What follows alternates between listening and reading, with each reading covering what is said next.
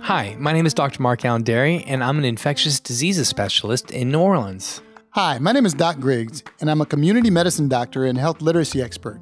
This is the Noise Filter Podcast, where an infectious diseases physician, that's me, and a health literacy and communications expert, that's me, talk about what you need to know about COVID nineteen. You can find more information about this show and our other daily live updates and Q and A show at noise filter show dot com.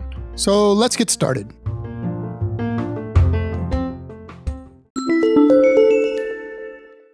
Making the vaccine, yet not receiving it. So we've looked closely at inequalities within our borders, but now let's look abroad now, specifically to South Africa. Doc? So apparently there's a factory there that will create millions of vaccines that will probably be shipped out to European and other Western countries. What? South Africans themselves aren't expected to see doses until mid-year, according to the New York Times. Mm. Many high-income countries ignored warnings and had poor planning, yet still have advantages because of, dun, dun, dun, drum roll please, money. Where the money reside, where the money reside. That's right. Where the money reside, where the money reside. Though South Africa is not as wealthy as countries like the U S, they are considered too wealthy to qualify for discounted vaccines from organizations. Less wealthy countries rely on COVAX. It's an international health collaboration to help lower-income countries balance inequalities. Health advocates are concerned about relying on COVAX, however. There is no guarantee which vaccine you will receive or when, and it is a pay-up-front system. South Africans' only hope is to volunteer in clinical trials, but that comes with its own set of concerns. South Africans have supported current trials and manufacturers, yet received no guarantees there either. They couldn't pre-order doses like wealthier countries. On top of this, it's very, very difficult for many families there to social distance because of the same thing, Doc. It all goes back to the dollar. I was joking, but I was not joking. It's where the money resides. That's right. Disadvantaged students and learning. Researchers say the achievement gap in school is increasing. Oh, no. Yeah, Doc. Sadly, they say it's partly due to disadvantaged people being more likely to engage in remote learning, which is considered less effective. Huh. Now, Columbia University found that fifty-eight percent of non-white students relied on remote learning versus thirty-six percent of white students. These communities often do not have the resources financially, technologically, and physically to support remote learning. And those with learning disabilities are even at a bigger disadvantage. This pattern can be explained by geography and family choice. The New York Times reports that these families tend to live in big cities where social distancing is more emphasized and don't trust the school systems to follow the necessary precautions. Some experts are advocating for schools to reopen to mitigate inequalities in the education system against low-income communities. Yeah, one nonprofit research group estimates that continued closures will cost students a third of their expected reading progress and half of their expected math progress. On the other hand, these communities are often more affected by the pandemic due to social issues. Regardless, these students and their families are at a disadvantage no matter what route taken. And again, it is so important for us to make sure that we are constantly looking out for those that are more vulnerable than us, because the rising tide lifts all ships. COVID Grief Network offers support to young adults in mourning. Mm. This is going to be rough. Yeah. For each COVID-related death, sociologists estimate that there are nine people close to them who experienced that loss. We talk about all the time that the numbers aren't just numbers. There are people attached to them, families, friends, and grieving loved ones. This means that now, with roughly three hundred eight thousand recorded deaths in America, two point seven million Americans have grieved or are grieving the loss of someone close to them due to COVID nineteen. The families are left to grieve in new socially distanced ways. That's right. A group of therapists, chaplains, and community organizers created the COVID Grief Network in order to aid young adults who've experienced loss due to COVID.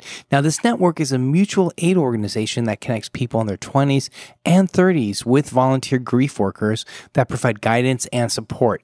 Those interested in matching with a grief worker can do so by filling out a request form on their site, which is covid grief network dot org. COVID Grief Network's volunteers come from a variety of backgrounds, Some are mindfulness experts, some are clergy members, some are grad students in fields like social work. Because they're volunteers from a variety of fields, the COVID Grief Network is offering support for those grieving a loved one, but their services are not therapy or counseling. That's right. Now, according to Meta Health, those looking to overcome the physical barriers that may impede the grieving process in the wake of a loss should consider utilizing technology to replicate the normalcy and prioritize joy. They suggest planning a virtual celebration of life for those lost over Zoom, where people can share stories and sing songs in memorial.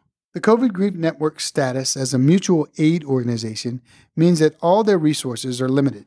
While they understand that grief due to COVID can extend beyond loss of life and that many demographics are experiencing loss, they want to limit their offerings to young adults grieving deaths so that they can provide the most effective support. Because of this, they ask that those interested only request support if they fit their criteria.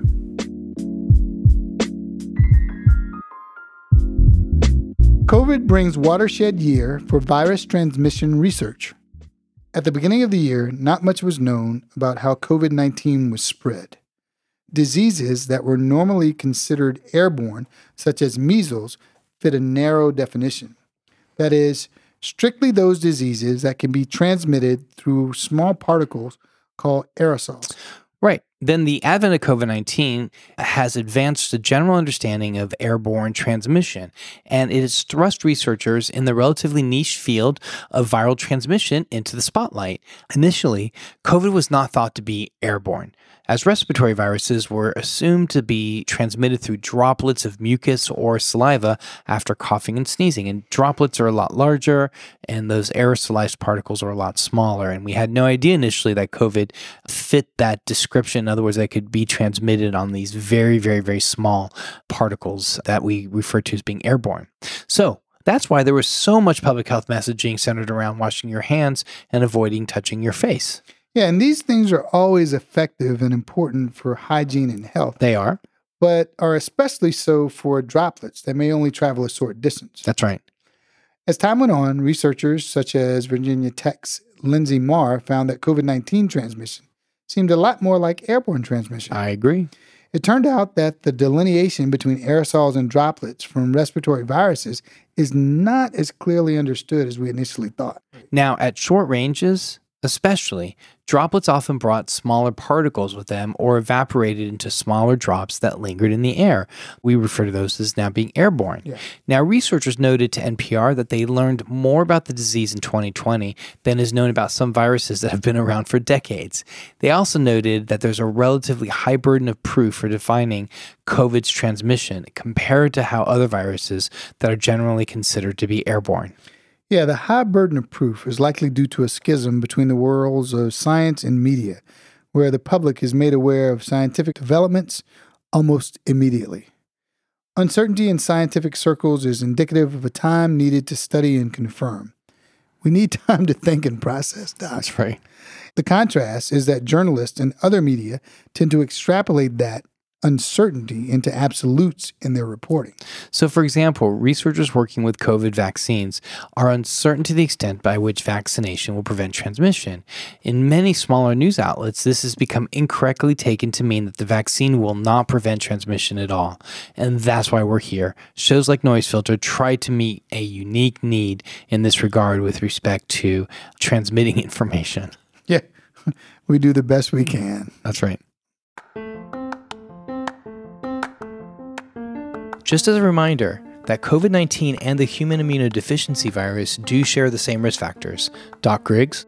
Thanks for listening to the Noise Filter Daily Podcast. Doctor Déry and I have a daily show at four p.m. Central Standard Time where we go into more detail on stories and answer your questions about COVID nineteen. You can find Doc Griggs at Doc Griggs one on social media, and you can find me at Doctor Mark Alain Déry or at D R D E R Y. You can follow us at Noise Filter on Instagram, Noise Filter NOLA on Twitter, and for more information about us and the show, you can go to noise filter show dot com. Hey, Doc Griggs, any last words? Remember, get checked, get fit, get moving. And remember to get some rest to boost your immune system. And Doc? Protect yourself and others by staying home, and please wear masks when you go outside. Remember, health is a human right.